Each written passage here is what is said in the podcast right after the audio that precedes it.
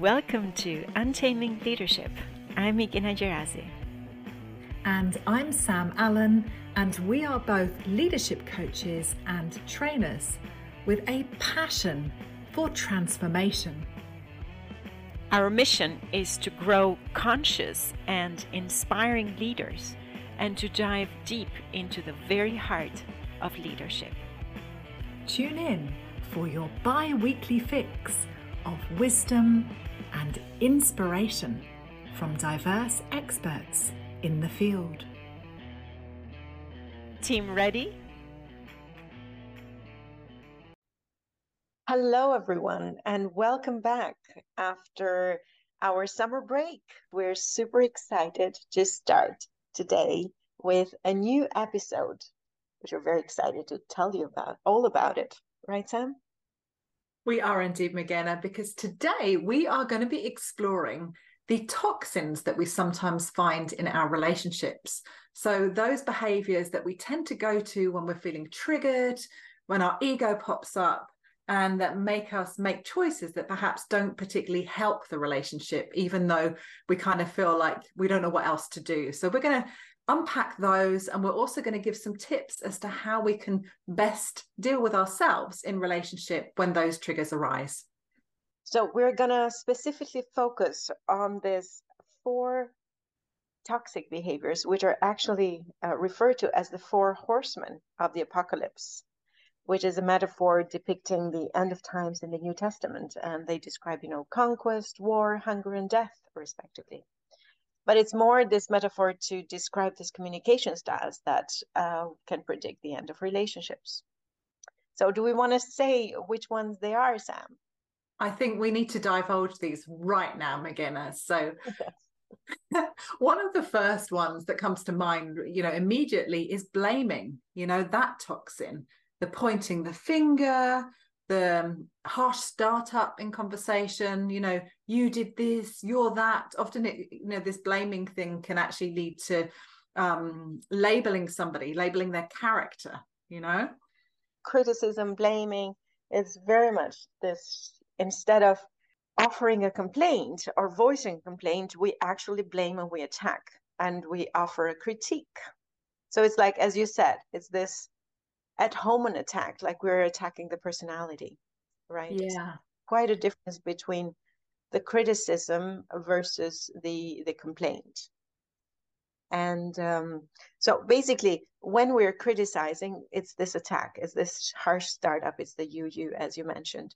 Uh, whereas when we're voicing the complaint, is very much that I'm coming from myself, like I'm the I, right? So something doesn't sit well with me, like there's something that is not right. So it's my experience that I'm starting from me.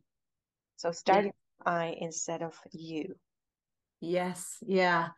And you know, just to say that sometimes we can lapse into blaming because we feel hurt, because we feel triggered, and it's almost like a slightly primitive response. So as with all of the toxins that we're going to unpack today, um, just to normalize that um, we all go to some of these behaviors all of the time. So, um, you know, the, the aim of today is really just to shed some light, as Magena was saying, on this, um, so that you can best understand how you could act differently.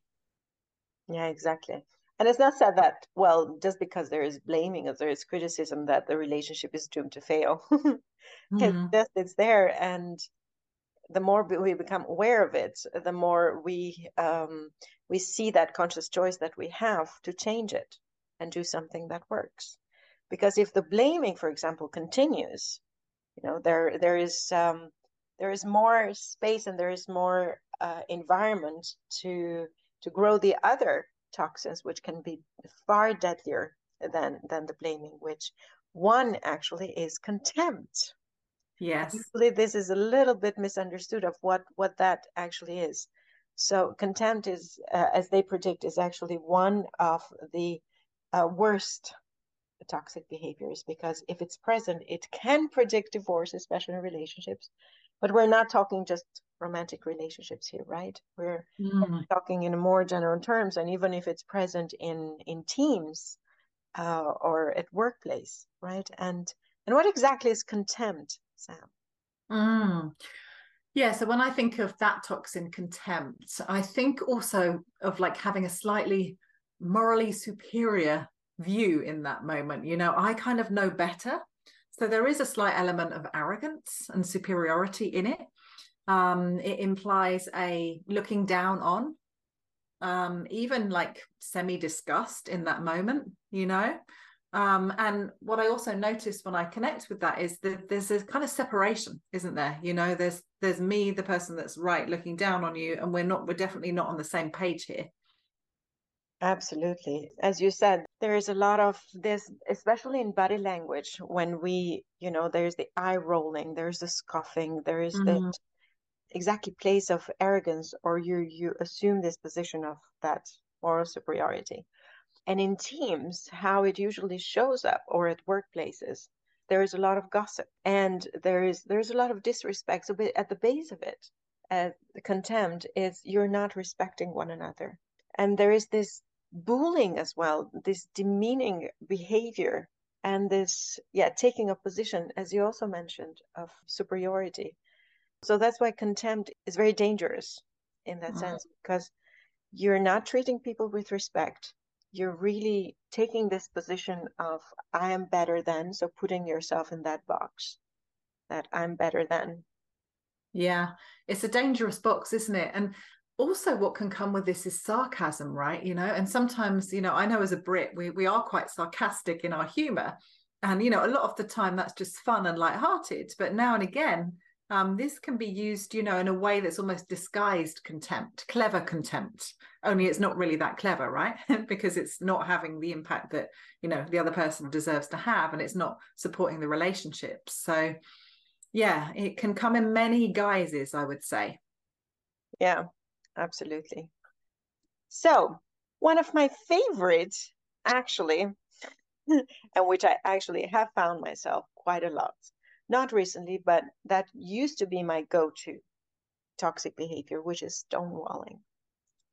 Stonewalling is a lot about this disengagement, this withdrawal from uh, from what is happening. And if I tell about my experience with it, usually it's like when I withdraw and when I'm I'm stonewalling, it's usually because I think in my own experience is that I've done everything possible to explain and share where I am, and I'm at my limit. I cannot anymore, right? And I'm so overwhelmed with emotions, and I'm also very sensitive and have um, high intensity of emotions. So, in that sense, when I'm completely overwhelmed, I feel like I can't do anything else but to withdraw. So it's for me, it's very much it's a protection mechanism when I withdraw, so I can I can find my ground, I can find my peace, and then come back a little bit stronger to deal with uh, with what's present. But I think sometimes where it goes wrong is that I'm in that state of withdrawing for a very long time, like used to be. Now it's it's that that period has shortened, it has shortened more and more. I used to stay so long that I actually didn't remember what I, what was I mad about, what the issue was so yeah there's a time and space of how much we can withdraw but i think there's a timing for all of this Thank you so much for sharing that. It makes sense, Megan. And I also love the playfulness you're having around that as you share that, you know, just the fact that, yeah, it's a go to behavior. Some parts of it serve, some parts of it don't. And, um, you know, you can lapse into that. Um, and actually, when you were sharing, also, I was thinking about the word stonewalling and you know you mentioned the word protection or protecting and if you think about a big stone wall like what bigger protection is that is there than that you know? And so yeah i see how there is almost like a, a um, slightly self-compassionate part to this thing you know? I can't take any more. So i'm doing this you know? It may not work. It may not be really great for me or for the other person but it's it's the only way i know right now to be self-compassionate towards myself. Yes and right? Definitely. There is self-compassion. And i think where it goes into toxicity it's when when there when i used to and i've seen other stonewallers in the sense that we put a brave face and it's like no there's nothing and then there is so much of that passive or passive aggressive behavior that shows yeah. definitely that there is so much going on. And I think underneath there is also this fear of going into conflict and fear of, of abandonment. So there's a lot of fear as well that goes uh, with with stonewalling. Yeah, I understand. I understand that, and um, I know you know stonewalling in the workplace, for example. Um, that element you were talking around the passive aggressive that can actually show up in in ways like you know um, instead of going directly to the person that you need to have the conversation about and having a you know colleague to colleague conversation with that person can mean you know going around the chain of commands going to somebody else to talk about that person and you know not being direct right? There's a kind of like indirectness about it too. Yeah exactly. There's the avoidance definitely because i think stonewallers were also scared of uh, taking up conflict. There's um, so there is a lot of avoidance behavior here. It's interesting how we protect ourselves and um, i know you know going back to the blaming just uh, quickly that probably would be my go-to i guess blaming and defensiveness which i know we're talking about later on. But when i feel hurt and threatened um, I probably go more into the I want to do something about this, you know. You're not going to get away with making me feel like this. So I think I my tendency would be to lash back out. And you know what's behind that for me is that the sooner we have this out together, the sooner we're on an equal kind of place. But actually, the manner that I do that when I'm triggered is not necessarily bringing those results because it's too much of a harsh startup, you know. Um, so yeah, your uh, stonewalling is probably my blaming in that way and um, yeah it's all about isn't it having the self-awareness around that and actually spinning it around so that you can um, use more productive behaviors to deal with relationships mm. it's funny because when i've been on the receiving side of blaming mm. very much what is activated in me is definitely the defensiveness yeah right? it's like a response to blaming and to me uh, and what that defensiveness is really trying to be helpful is in this case right? Yeah. It's very much uh, that i am trying to be heard feel understood. Yeah. And also not not trying to make excuses but it's it's really because i feel like I'm being blamed for something that I haven't done. And of course, when I find myself in that position, actually, I feel very blocked and I feel very not open to any influence or anything. It's just, and I don't see how my part is in it because I'm, I'm so much in a, in a reaction mode, trying to defend myself so interesting yeah and and makes me think then about my response when i get stonewalled because probably out of the four that's the one that is the most difficult for me to be with because i literally talking about that stone wall it's almost like a cave right?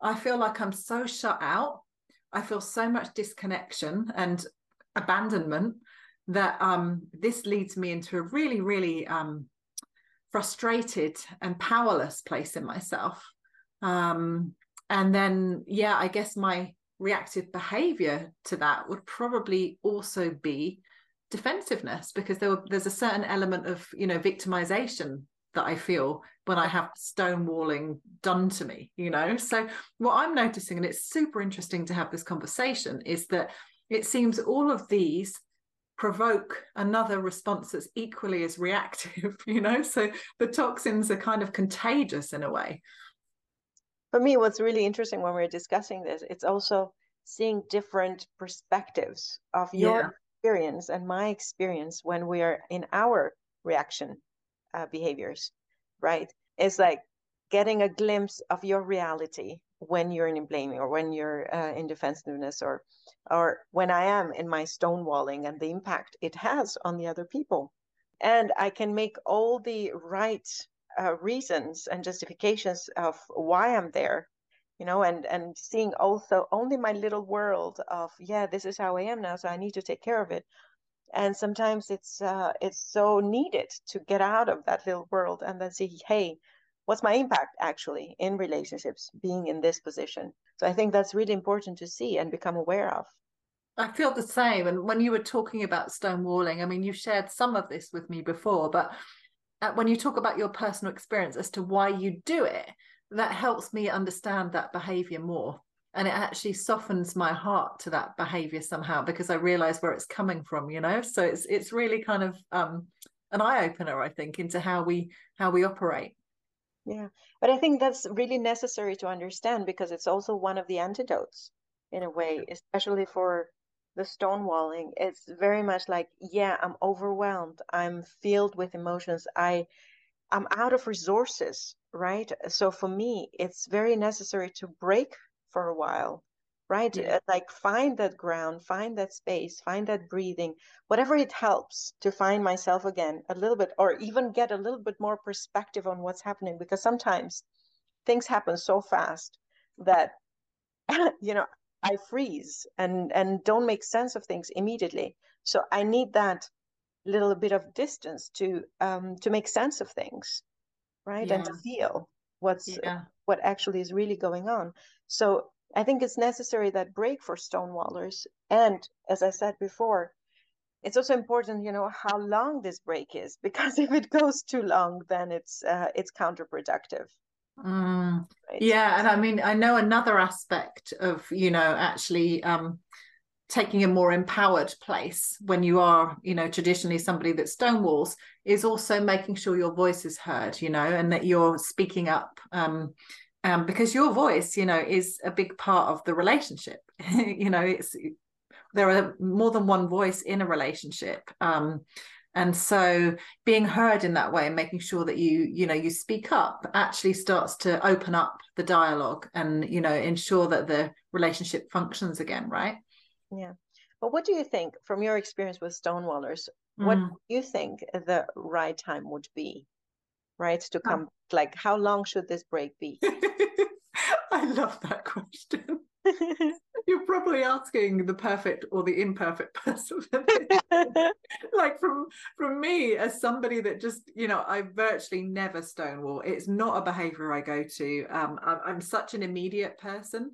So like I was saying previously, you know, when it's done to me, oh my gosh, like I freak out. I hate it.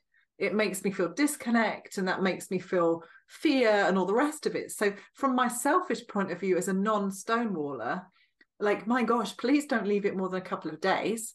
You know, if, I, if we're in a close relationship and, uh, you know, you're needing to go to that place in you, like, short as possible, please, you know, because from my perspective, you know, when people stonewall me, um, and it goes on for weeks or a month or something like that that that for me actually on a, a serious level is eroding the connection mm-hmm. and the danger is you know as i'm somebody that often goes towards and i'm quite responsive and um yeah immediate when a process is long slow and drawn out then it starts to break something for mm-hmm. me that relationship so there is that danger in all seriousness of you know if it goes on too long um you know how do we then get back because something's beginning to break yeah i love that actually for me it would be even less than two days like mm. if you if you just take uh you know an hour or two or an afternoon and then come back and discuss uh, that would be feasible right yeah. because if it goes too long as well it's i think you, we start usually to overthink make things worse than what they are. And also make up different scenarios. I'm a master at that. A lot of possible scenarios of what's going on without actually uh, clarifying with the other person or persons involved. So so i think it's it's necessary to have a little bit that space but come back as quickly as possible. Yes yeah i completely agree with that. What also can help by the way is um if someone needs to stonewall that they say to you hey i need some space right now i can't do this i will be back you know it, because I feel like what can happen with the stonewalling is the fear can come in like, oh, that when's that person going to actually come back into relationship with me? So that can that can create fear, you know. So uh, the articulation of the need to have space to process, which I think is what's really wanting to happen behind the stonewalling, can actually really help to keep a sense of safety in the relationship whilst also you know protecting the needs of both parties. Absolutely. I think that would be the wisest thing to do and also if you could at that moment but i mean knowing for myself because i am in such high emotional charge that that it's difficult to articulate sometimes but I, I usually would say you know i just need five minutes i i can't deal with this now i need yeah. five minutes and that when we are in a calm place and in a grounded place when we're not in conflict or when we're not in those positions it, it would be really advisable to actually have have some ground rules in terms of when i'm there and i say this you know like that's my indication right that's yeah. what it means so respect that you know, yes. don't expect something else uh, mm-hmm. so so it would be really nice to have some kind of agreement around those moments love what you're saying there and it you know it points to open communication you know because we are going to do things and choose behaviors that trigger each other in relationships so the more we can actually come back and actually align and say this is what i need this is what i'm feeling right now and almost like you know strategize together is the best way to deal with both of those needs the more healthy the relationship's going to be. Yes. So when it comes to the blaming what can we do when when we find ourselves actually that we tend to go into blame or into criticism quite a lot? Yeah. So what what would really help here yeah, I think one of the key things in um, actually turning around the kind of blaming toxin is actually replacing the complaining part with a request because behind complaints is usually an unmet need, you know? So actually, you know, taking that pause and realizing, gosh, this person is making me really cross and I'm criticizing them because basically deep down, I need them to respect this, you know? So then you make a request based on that. Um, and that, you know, learning how to make the request brings you more into a, um, yeah, proactive place in yourself rather than a reactive place. Yes, beautiful. And and as you said, definitely needs and feelings. Mm. And what I find with blaming is very much this.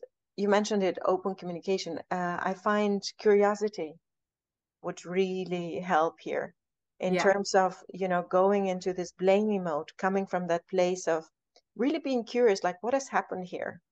What's going on? When we're in a blaming position right it's we assume a lot of stuff or at least we have our own reality and truth of things and we come from that place. Yeah. And it's interesting to go a little bit and we in the sense that we only have our own truth but if we come out a little bit of that and see, okay, like what's your truth? What's the whole truth here? Yes. So becoming curious into what has really happened with you instead of yeah. me assuming some things that I don't know. Right? Yeah, absolutely. I think curiosity is key. In fact, probably with all of them, really, to be honest, you know, because when we're in a curious place, we don't assume we know everything. We're actually watching what's evolving and, you know, trying to find out more. Yeah, exactly. And the same thing is goes for defensiveness. Yeah. So really, when we're being accused, and I'm doing air quotes, uh, or well, blamed and criticized, it's very much instead of we going into defensiveness, stepping a little bit outside and saying, "Hey, what is this about? Really? Like, what has happened? Tell me, tell me more." Right. I remember one case when I was in um, I was leading a workshop uh, actually a program. And and there was one participant. At the end i usually do like a wrap up and uh, and then she she said a word. She said because i asked like what's one word that you're taking away? And she said boring. Never in my life have i experienced that. So i went immediately into defensive mode. I'm very happy to see that okay i've done some part of the work. So i stepped out of it and i just asked her so yeah tell me more about it. Like how? Mm-hmm how is it for you and that opened up for really some discussion which definitely i, I don't say that it's 100% truth and it was her experience so for me stepping out of that and not being defensive but seeing okay that's her experience so what's 2% truth that, that I can take away from this that could serve me for my future workshops or programs. So, so that was very necessary. And, and I'm very happy that I did that because also if we act in defensive mode, you also put the other person in a more blaming mode. So it's it's like it's very contagious, right? So it goes yeah. into it goes into a conflict afterwards. totally. I love what you're sharing there. And by the way, I do want to acknowledge also the courage that you had in that moment because, you know, when we're leading something and we're in that position, it can be super easy to be triggered by that type of thing, you know, and to actually have had that kind of presence to take the pause, to see it for what it was and get curious and to be that conscious in that moment, you know, that that's not an easy thing. So, yeah, I think it's amazing that you were able to do that Thank you. Absolutely yeah. takes a lot of courage. The other thing about defensiveness is when I think of it, it feels like a hand that's pushing something the other way. You know, it feels like it's like taking the focus off of yourself completely and pushing it away. And I think something that can really help with that is actually to assume some responsibility for what's happening. You know, actually not saying, no, that's not mine, pushing it back, but actually looking again with that curiosity at what your part is in it which isn't everything of course because we're always co-creating in relationship we're always both having an impact but you know taking back a little bit of sense of responsibility and not pushing it immediately back onto the other person yeah absolutely and i think that definitely takes a lot of listening because sometimes we are put into positions or with people that are not very good at delivering I wouldn't say blaming, but even delivering like a message back or a feedback or or yeah. something that they would like to communicate better. But that also comes with triggers, right? That you were talking as well. So so important, especially when we find ourselves in this triggered place, to to see or sometimes even read between the line and not take things personally. Yeah. But of course, assume responsibility. And I think that takes a little bit later um, or it comes a little bit later. That moment, if we can just listen for what is there for me to take and or what's there for me to learn from this or what what's there for me to improve and and maybe also listen for the needs of the other person because sometimes we we're really bad at delivering uh, you know any type of feedback or criticism or constructive criticism as they would call it. But if we can listen behind all the words what are really the needs here?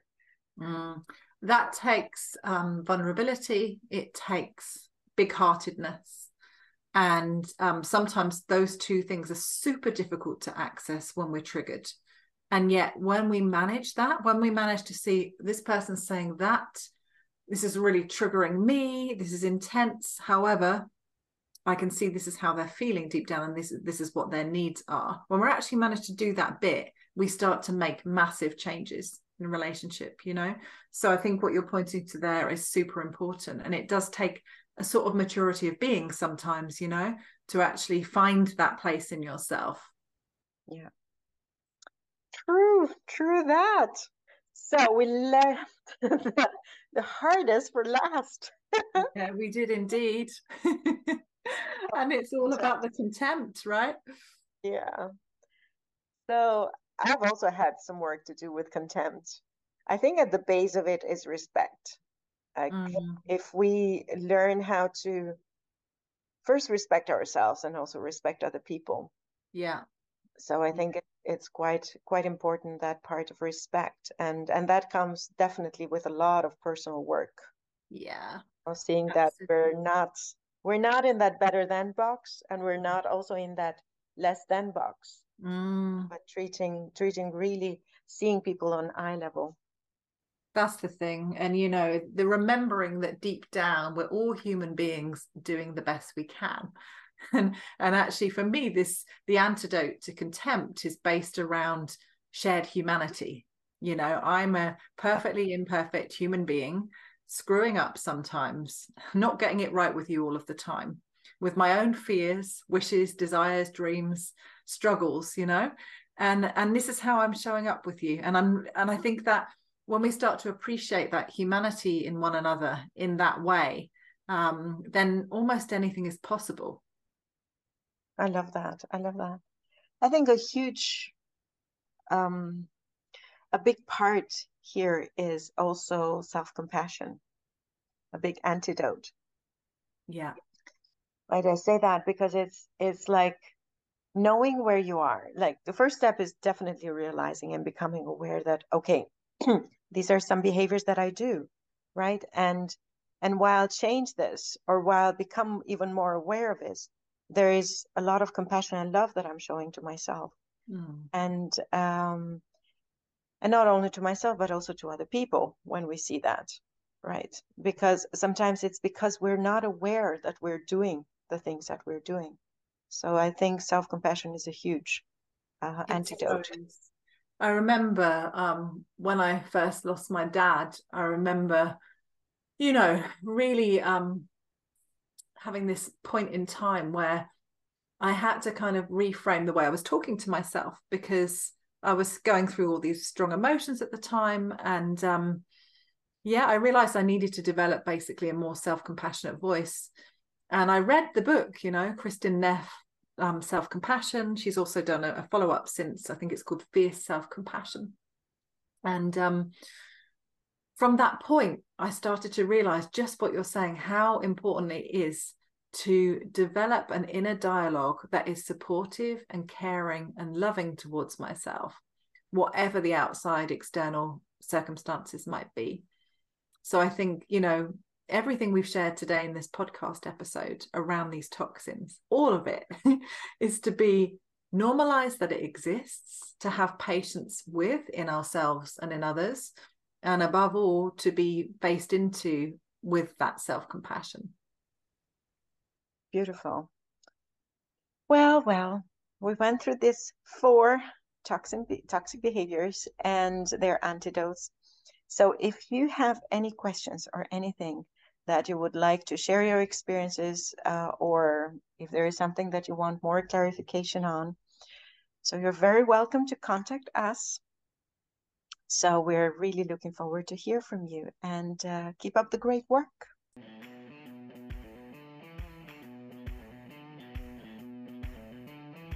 Thank you for listening to this episode of Untaming Leadership.